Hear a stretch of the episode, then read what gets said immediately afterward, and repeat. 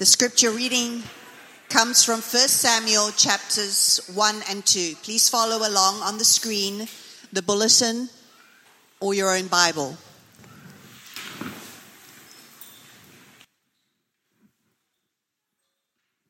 Starting in verse 1, we read There was a certain man of Ramathaim Suphirim, of the hill country of Ephraim, whose name was Elkanah, the son of Jeroham, son of Elihu, son of Tohu, son of Zuph, an Ephrathite.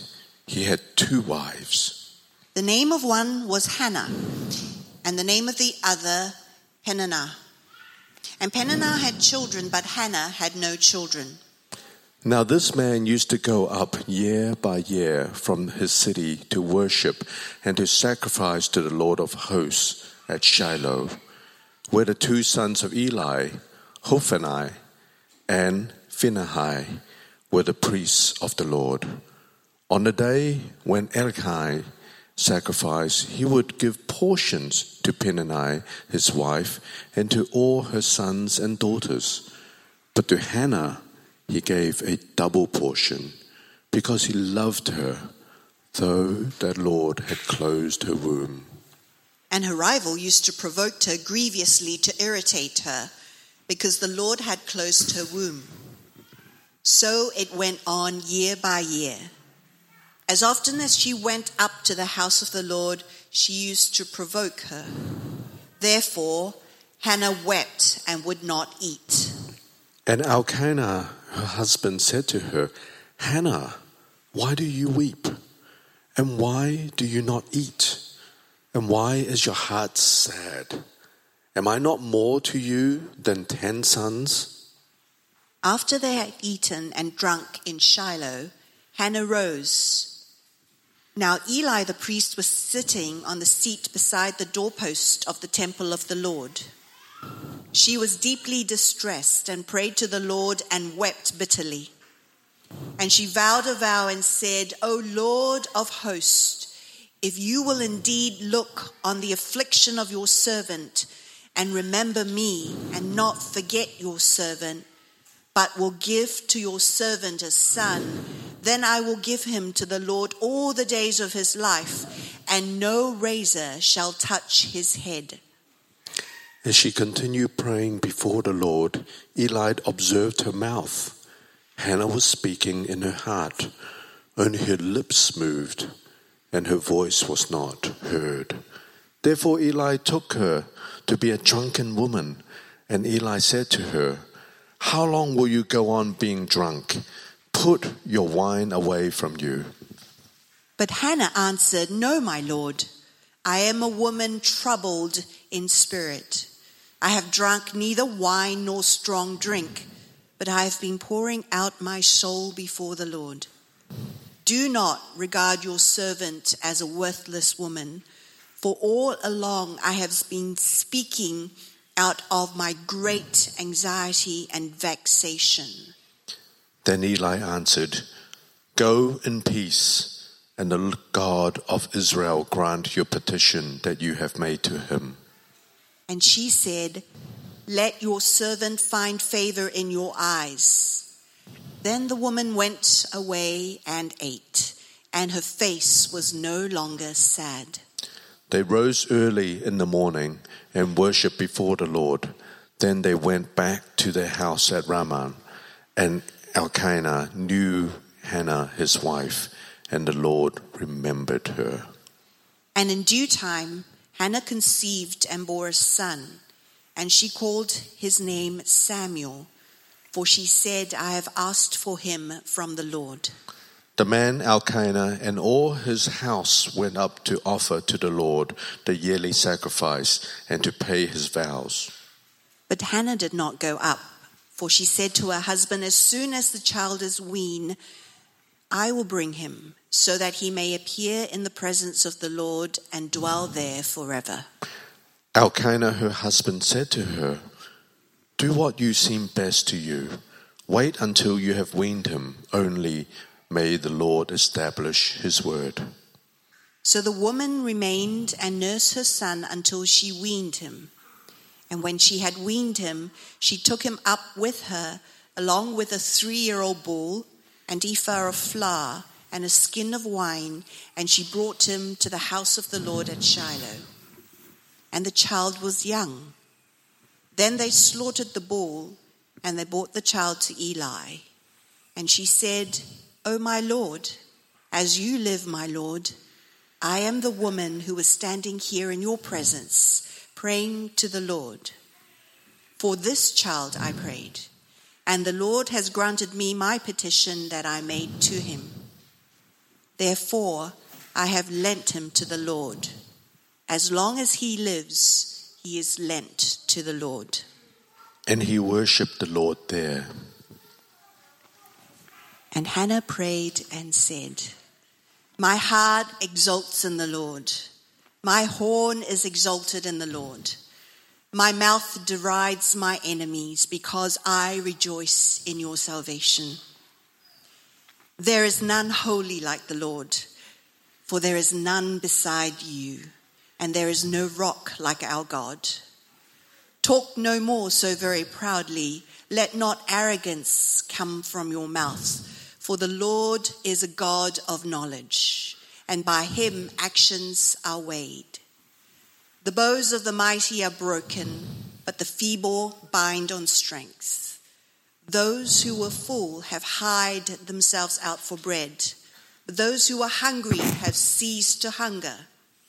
The barren has borne seven, but she who has many children is forlorn. The Lord kills and brings to life. He brings down to Sheol and he raises up. The Lord makes poor and makes rich. He brings low and he exalts. He raises up the poor from the dust. He lifts the needy from the ash heap to make them sit with princes and inherit a seat of honor. For the pillars of the earth are the Lord's, and on them he has set the world. He will guard the feet of his faithful ones, but the wicked shall be cut off in darkness. For not by might shall a man prevail. The adversaries of the Lord shall be broken to pieces. Against them he will thunder in heaven. The Lord will judge the ends of the earth. He will give strength to his king and exalt the horn of his anointed. Then Elkanah went home to Ramah, and the boy ministered to the Lord in the presence of Eli the priest. This is the word of God. Great. Thank you, Bernard and Angeline, for reading that. Happy New Year! Great. There's some people who are excited. Uh, that's really good. Uh, welcome, everyone, to Watermark. Uh, just in addition to Simon's welcome, it's really exciting to see you in 2022. Uh, and as Oscar shared, we have no idea what this year has coming up, but actually, I'm excited because we're going to be moving in a, a new sermon series uh, in 1 Samuel, and uh, just really excited to see what God's going to do in us as a church over this year. So, let me, before we start, let me just pray for us as we get going.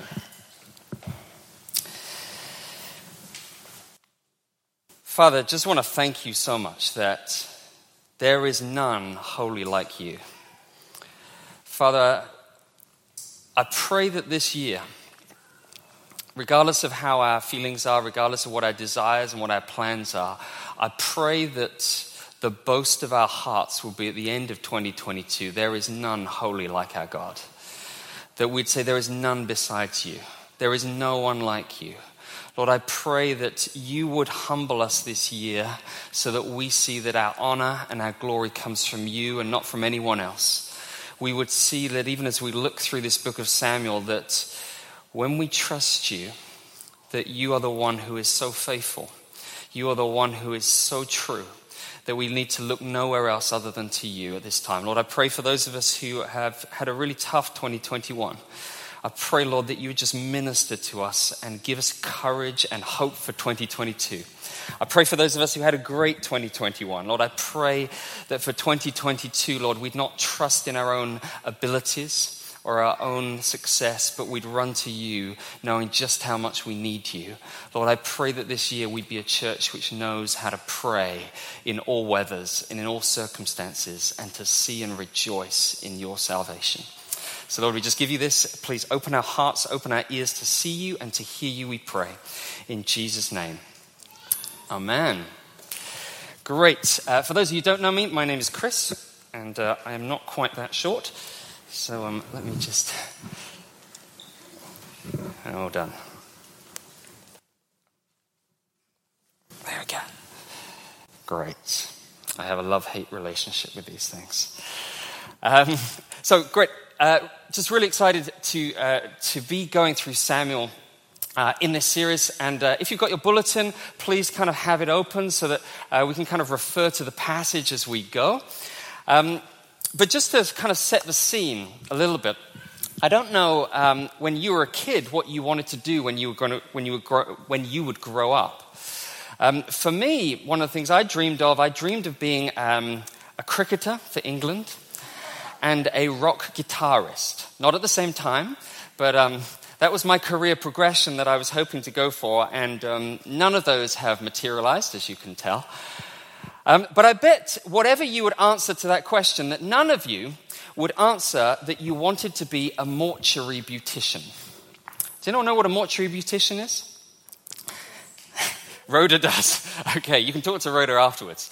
Um, uh, but a mortuary beautician is, is uh, when someone has died, it's someone who puts the makeup on the corpse afterwards. And uh, I read in the SCMP of one person who described the work that she did for a relative of hers who just died. And here's what she said She said, My aunt looked so gorgeous, like never before. And I read that and I wondered what her aunt had looked like before she had died.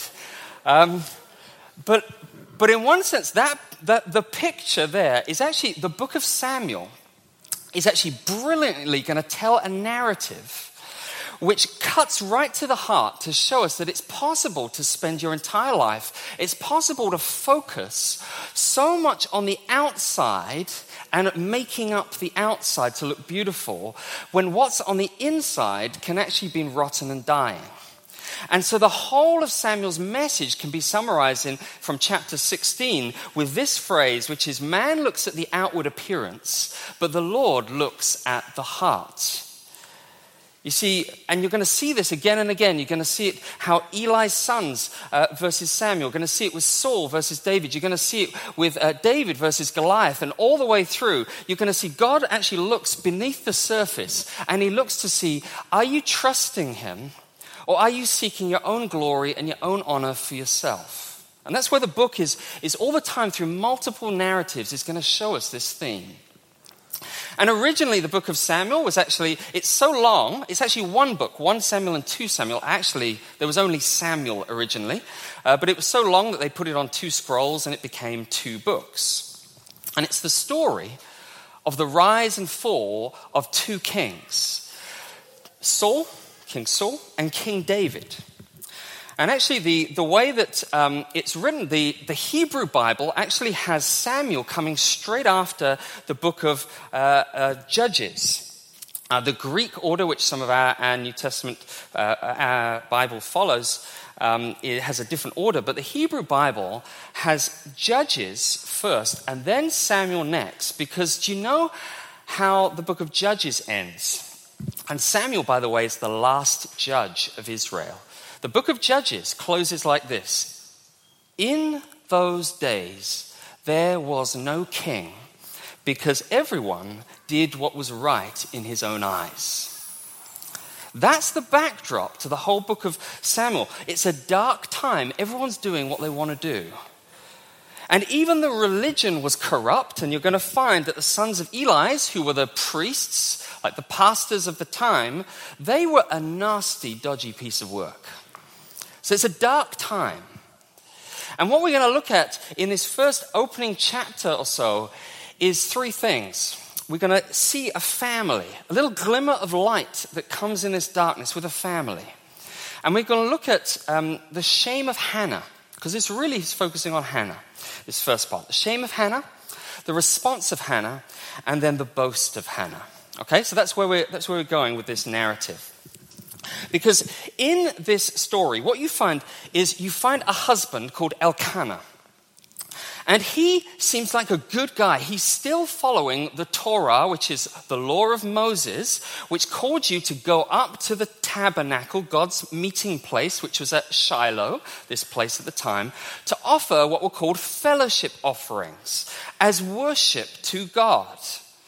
Okay, so, and, and this time of fellowship offerings, you would sacrifice an animal, and then it was like a community barbecue. You'd eat the meat, uh, you'd kind of offer the, the sacrifice, you'd kill it, and then you'd share out the meat, and everyone would sit around and have an amazing party. It'd be like Christmas and New Year all rolled into one. Deuteronomy 12 actually tells us like everyone was to rejoice before the Lord. It was a happy occasion. And so um, you have here this family who's going up, and there are two wives. There are two wives. One is called Hannah, and one is Peninnah. And if you notice, Hannah's name comes first uh, in chapter 2, which commentators think means she was the first wife married. And um, and so what happens is, as she's coming there, and uh, it's supposed to be this joy filled time, Everyone else is laughing, but Hannah is weeping. She's the first wife, and yet the text then says uh, in verse 2 it says, Peninnah had children, and Hannah had no children. Do you notice whose name comes first now? You see, Hannah's name now comes last because socially she's considered inferior because she can't conceive she can't have a child. And in a family culture where your honor, your status, your whole identity for a woman was wrapped up with whether you could bear children and carry on the family name, this was absolutely devastating for her. There's no kind of medical support to, to help things along. And uh, you, we know this in Hong Kong. You know, for some of you who've experienced the pain of not being able to conceive, and you may know people with that, it can be a really painful, hard situation. But in Jewish culture, it was, it was so huge for them. I mean, do you remember the story of Abraham and Sarah?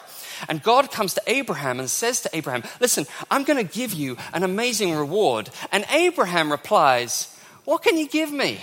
I don't have a son. Like, there's nothing you can give me that is worth anything if I don't have a son. And that's the guy. Imagine what it was like for the woman in that time. For a woman to be unable to bear children was considered by many to be a curse from God for maybe some secret sin that she had. And the text seems it says twice the Lord had shut her womb and for Hannah, she has got every right to think, well, maybe God's against me in some way. What's going on? And if that wasn't bad enough, you then see different responses from people. But I mean, Elkanah, though he loved Hannah, he didn't do what Isaac in the book of Genesis did when his wife was barren. Genesis 25 says this Isaac prayed to the Lord for his wife because she was barren, and the Lord granted her, uh, granted his prayer. Elkanah doesn't do that. He's a kind of typical guy, okay?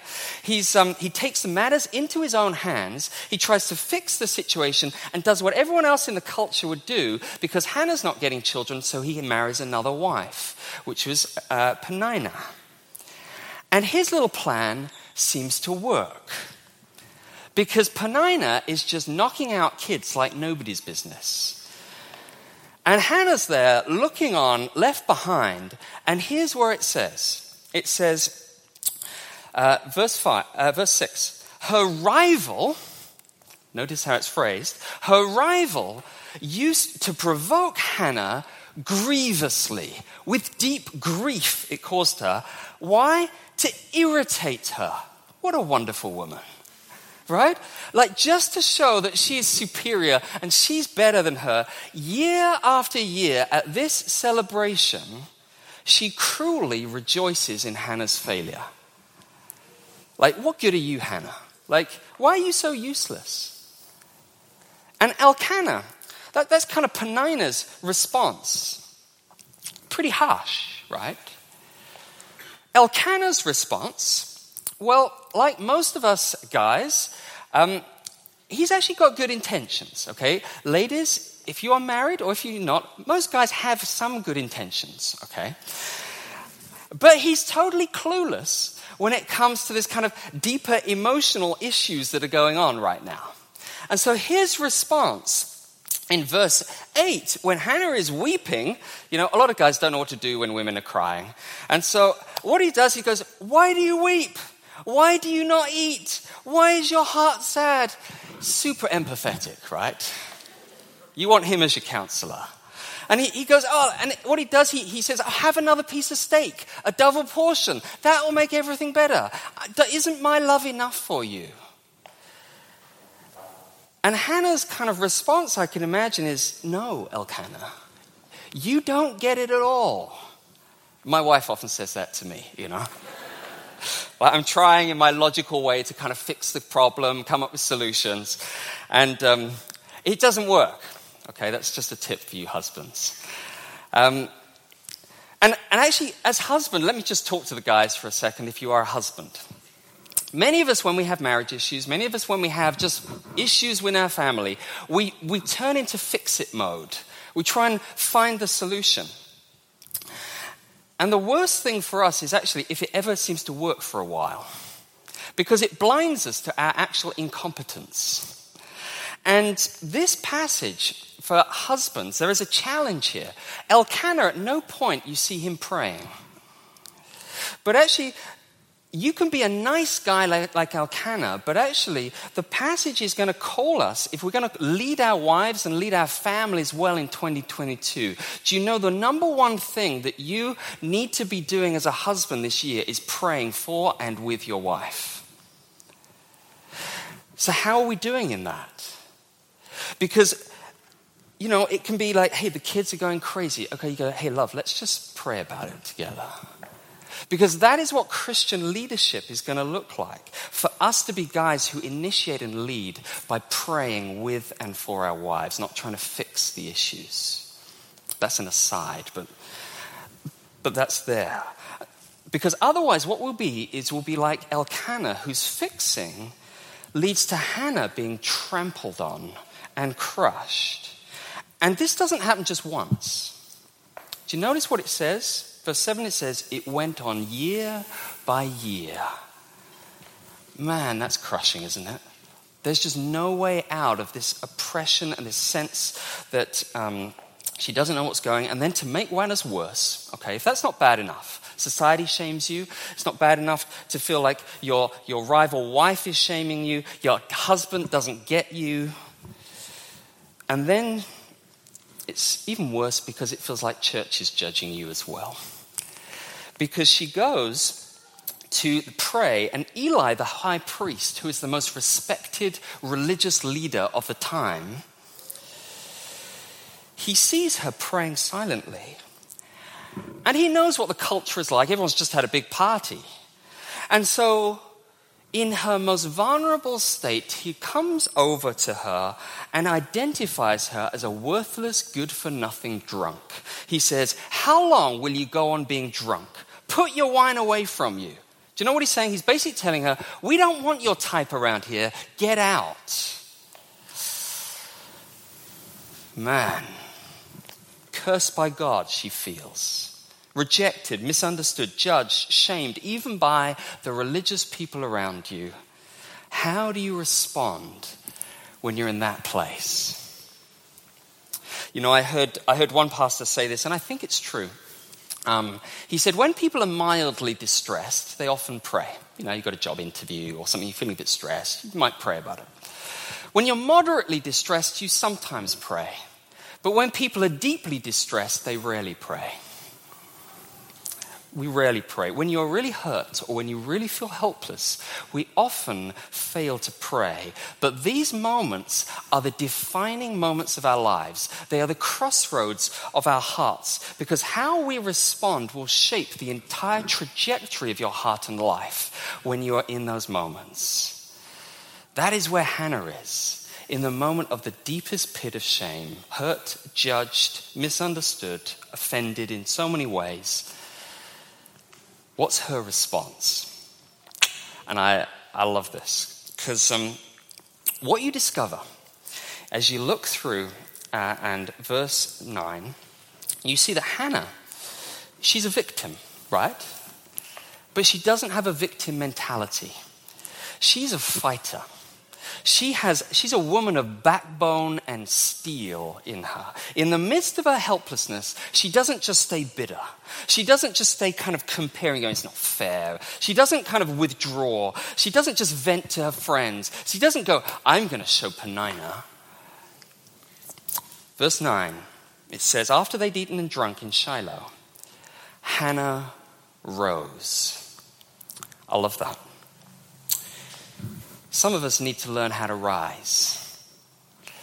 Because some of us have stayed living in the court of human opinion for too long, living under the offense of other people, maybe hurtful comments, maybe even jealousy, or just comparison at work or in other places. You stay bitter at circumstances, and we're coming into 2022, and God says there's a new chance because Hannah, in that place, she rose. She gets up out of the place of shame she goes to the tent of God's presence to pray. And here's how she prays. Verse 10 She was deeply distressed and prayed to the Lord and wept bitterly. That's not how many Christians pray. Many of us as Christians, we kind of pray superficial prayers. She pours out her entire soul to God. Some of us think you can't tell God if you're angry, if you're hurting, or you're in pain. Because, you know, Christians, you're supposed to be full of joy all the time, and, you know, he might get a bit annoyed. That's actually the enemy.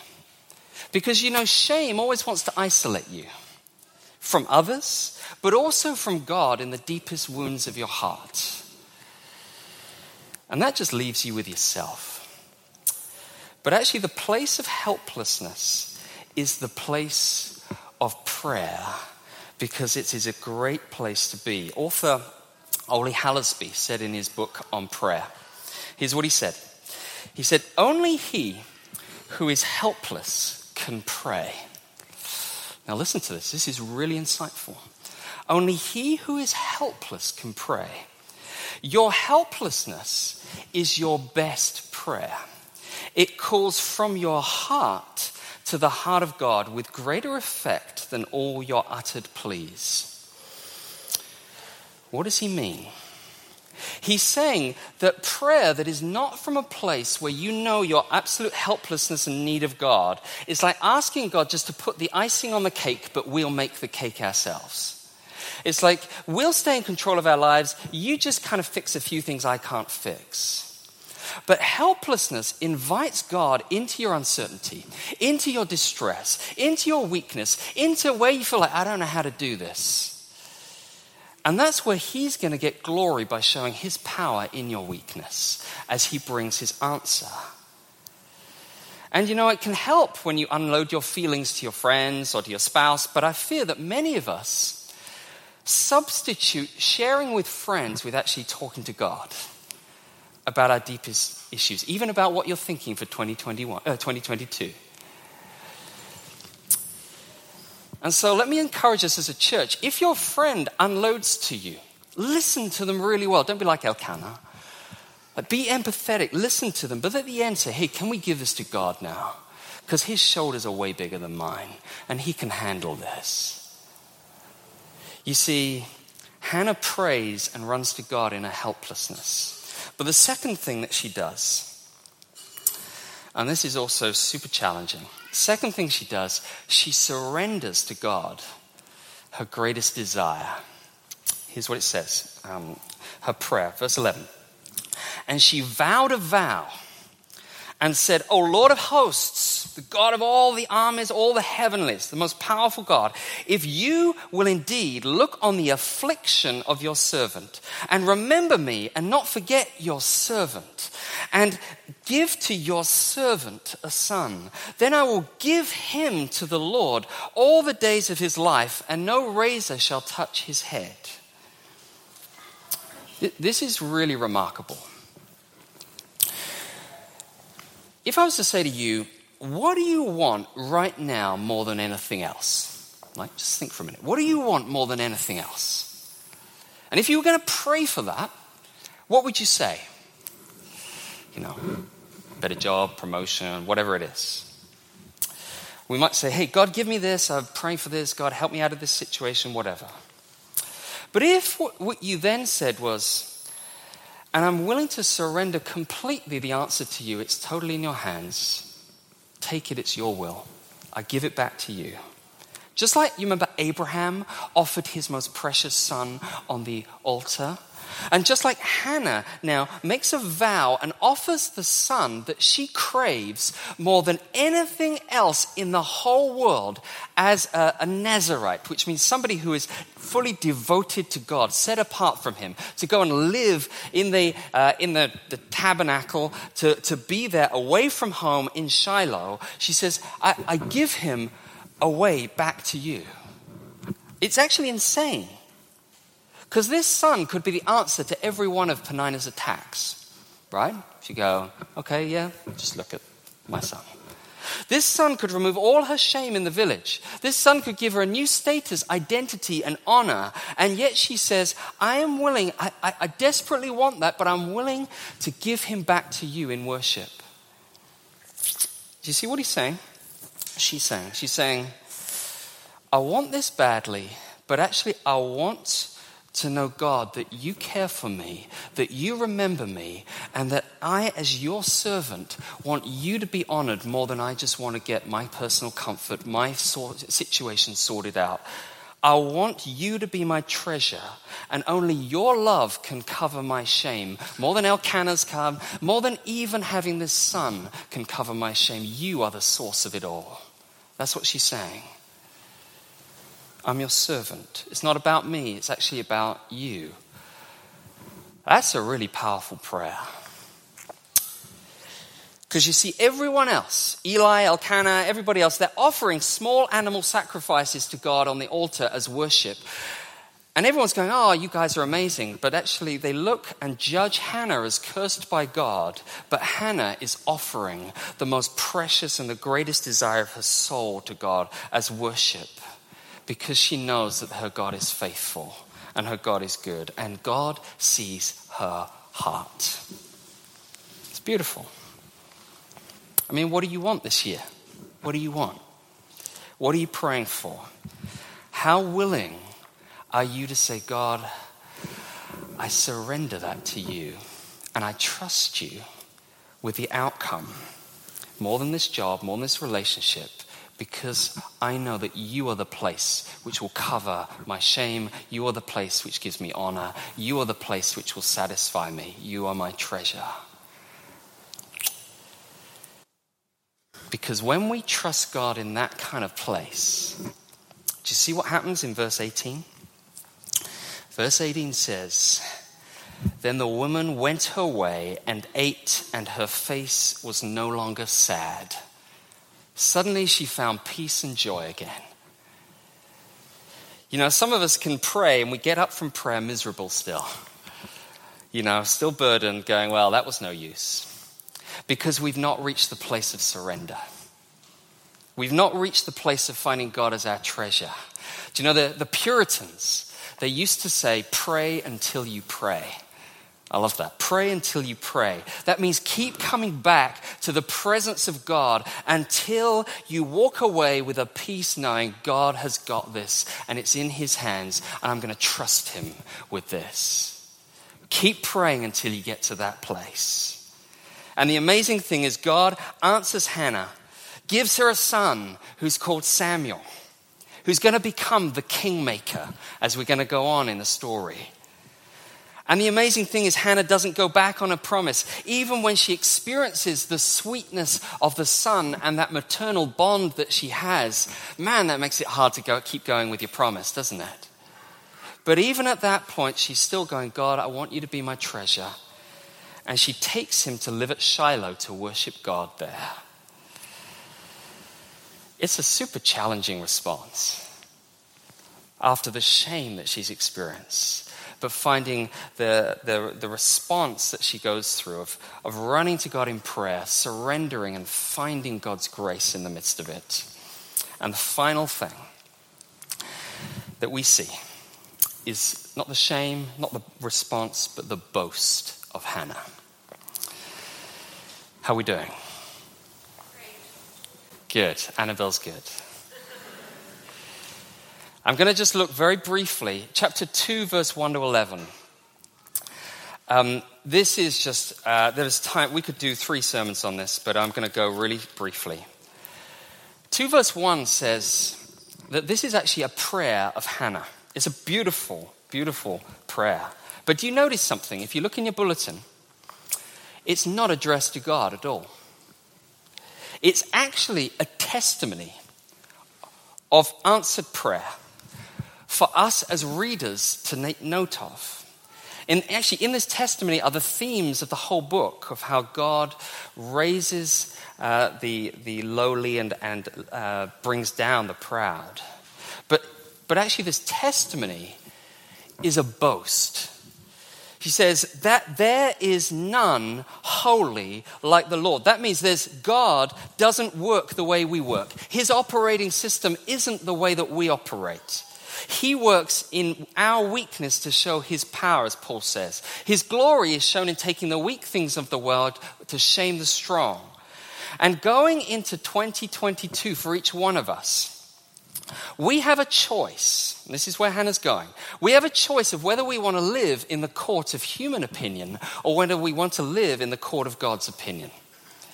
Because human opinion is a court that looks at the outward appearance and it wants to associate in some way with what seems successful, which, which seems powerful, secure, respectable, whatever it is. You know, if you say, hey, I work at Google, or I went to Harvard, or even I went to Hong Kong U, everyone actually, that's honor. People go, oh, really? That's honor because you're associated with someone who's got respect or someone who's got cred, street cred, right? But actually, you've got to keep that up because actually, if you have been to Hong Kong, you, many of you feel like, well, I've, you know, I'm not that honorable yet. And so that's what keeps us continually striving and striving for more. It's the relentless chase in Hong Kong. Because the court of human opinion, the court of Peninnah's judgment, and even the court of Eli's judgment, initial judgment, is a fickle court. It boasts of your position and it looks down on other people who haven't made it. But you know, one moment you're praised and then the next moment you're forgotten.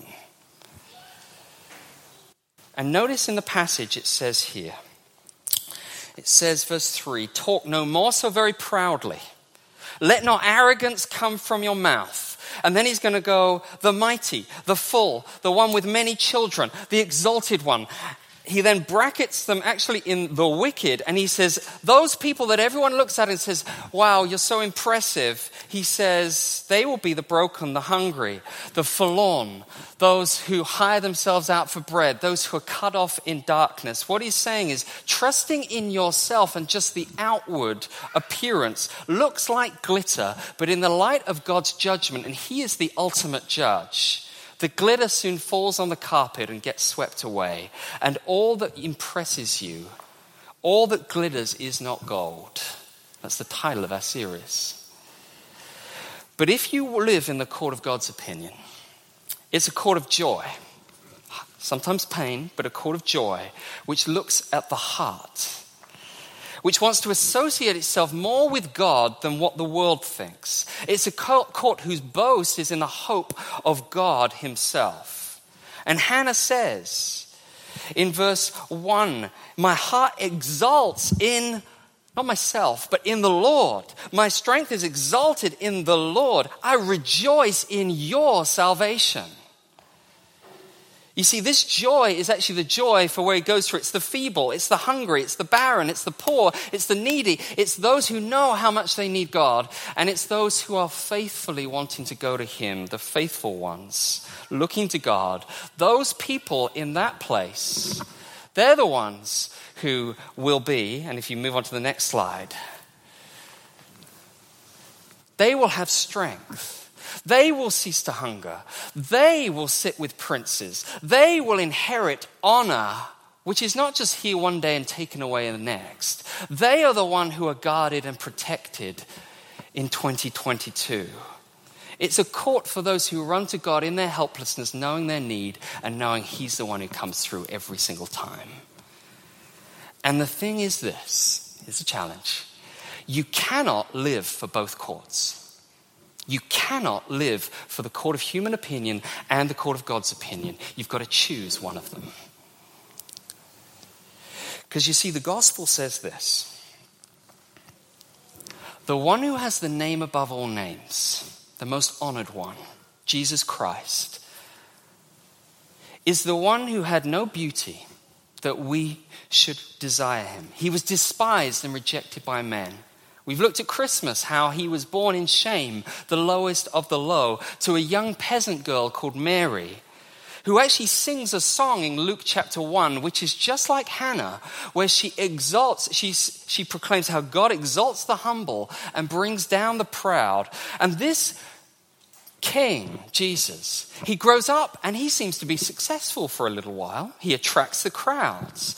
But John says he doesn't entrust himself to them because he knows what's in a man. He knows how fickle the court of human opinion is. And he's totally right because even as he's going around doing good, the religious leaders turn on him, judge him, call him a follower of Satan condemn him, and he gets betrayed, rejected by all, alone. And then in Gethsemane, at the point of his greatest helplessness, do you know what he does? He goes, let me just fix this. Let me call down a legions of angels just to come and just show you who's boss here. No, he doesn't. He prays. It's an agonizing prayer of distress. It's not kind of nice British kind of polite prayer. And he says, God, if there's another way out of this, I don't want to die. I don't want to be separated from you. Please give me another way. You know, he's totally real. We don't expect that of Jesus, do we? But that's what he calls us to. And then he surrenders his greatest desire and says, But it's not my will, but it's yours. I want you more than I want me. And on the cross, the ultimate shame and humiliation Jesus is treated as cursed by God, mocked and scorned by others in a worse way than Hannah ever experienced. And he prays again. And he says, Into your hands, God, I commit my spirit. And then he dies. And then he rises again in power.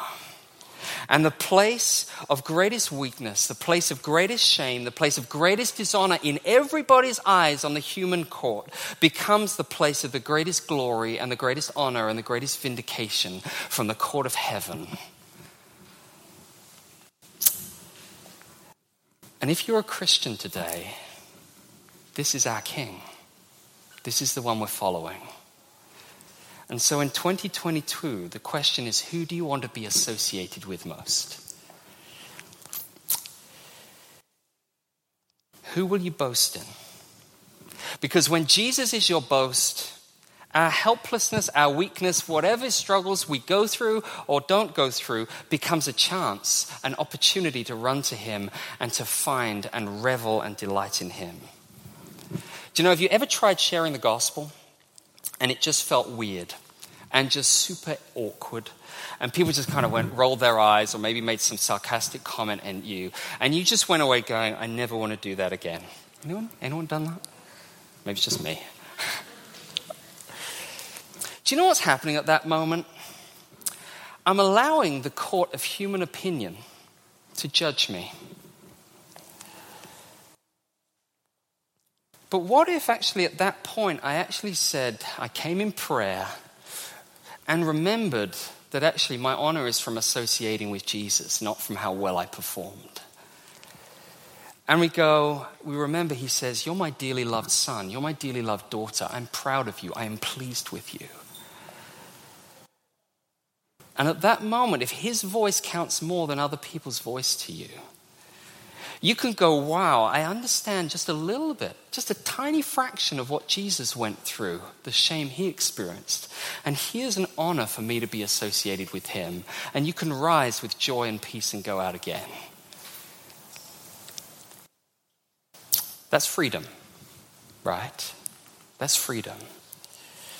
Let me close with this. Humpty Dumpty sat on a wall. He was really good at sitting. You know, for an egg to sit on a wall is pretty impressive. And then Humpty had a fall, and all the king's horses and all the king's men couldn't put Humpty together again. Do you know what a tragedy it would have been if they'd managed to fix him? Or even worse, if he'd managed to fix himself. Because he'd have gone, hey, I'm a pretty good egg fixer. And he'd have boasted in himself. Maybe just put his shell back together. Everyone else would have gone, wow, so impressive. But inside, he would have been empty. But if, and the nursery rhyme doesn't tell us this, I'm using a bit of imagination here, he, like Hannah, had prayed. At that moment of his breaking on the floor, the mess that was there, I don't know what would have happened. But maybe God would have made him into an omelette or something. That's just speculation, guys. Just don't quote me on that. But it would have been for the delight of many people. And when they looked at him, they wouldn't have praised him, they would have praised the chef who had actually made one mess of a life and turned it into something of beauty and honor and glory. I am so challenged by this passage personally, if I can be honest. You know, we, this year for us, we're going through transition. We're going to be moving to pastoring a church in, in the UK, in Manchester. And it's a church that, you know, they've said to me, hey, we want to bring change. We want uh, to be, draw new people in. Some of the, a lot of congregation are, are much older than myself. And as I look into the year, my prayer is kind of God, I, I pray that things will grow. I pray that you would just kind of bring new people, you'd save people, that you'd create a success out of all of this. And I feel completely inadequate to do so. I don't know what's coming up. And my temptation is to try and strategize and plan and try and go, okay, here's all the things I've got to do. Okay, we've got to make sure I've got to do this, get to do that, and try and get all my ducks in a row.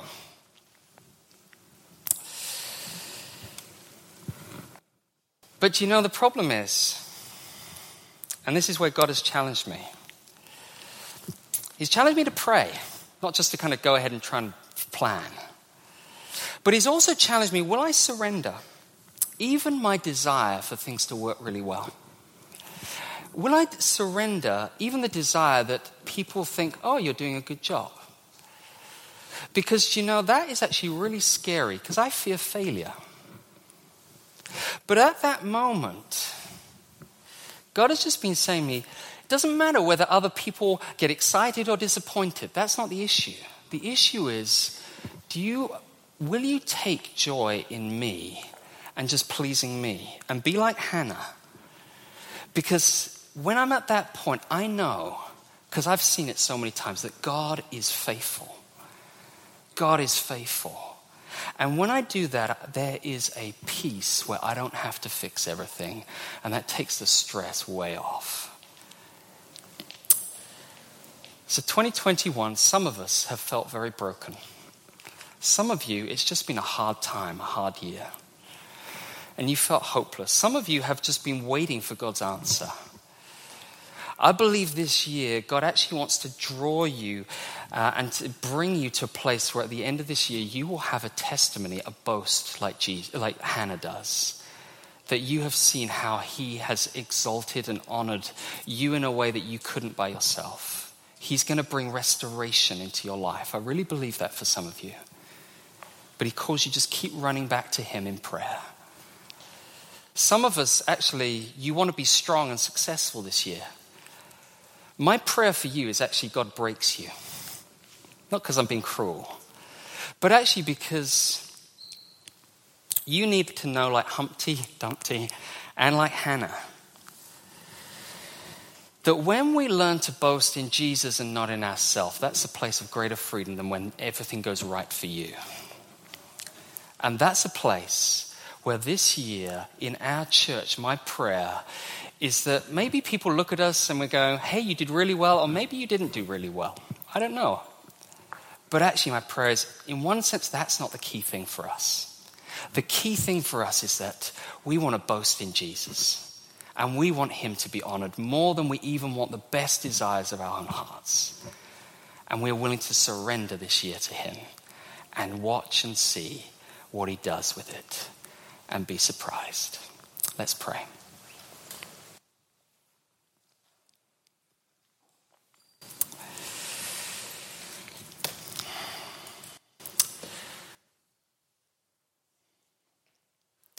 Maybe you just need to think how you are looking at this next year, how you're looking at your, your desires. Maybe you just need to respond to Him. Some of you need to respond in just thanks and praise. Because actually, God has been so good to you, and you have seen His faithfulness. Some of us need to respond in repentance because we really are trying to just fix things and it's become stressful in so many ways, even as Oscar shared, or we've been so centered on ourselves and our problems that we fail to see God in the midst of it. And some of us need to just walk by faith this year, surrendering and trusting Him that whatever's going on, whether it's an amazing year or whether it's a tough year, He's got us and He's going to bring us through. So, Father, I just pray that as a church, our greatest boast would not be in ourselves, but in how that you take and lift the needy out of the ash heap to make them sit with princes and give us an inheritance of honor. I pray that that would become so precious to us that we don't have to live for the honor that comes from other people around us that we have such security in you that we can walk in a freedom this year with a joy so that actually if, if you provide us with abundant blessings, it's not going to inflate our egos. Or if you take away certain things, that's not going to deflate us completely. But we learn how to run to you in all and every situation and find joy in the King of Kings. In Jesus' name, amen.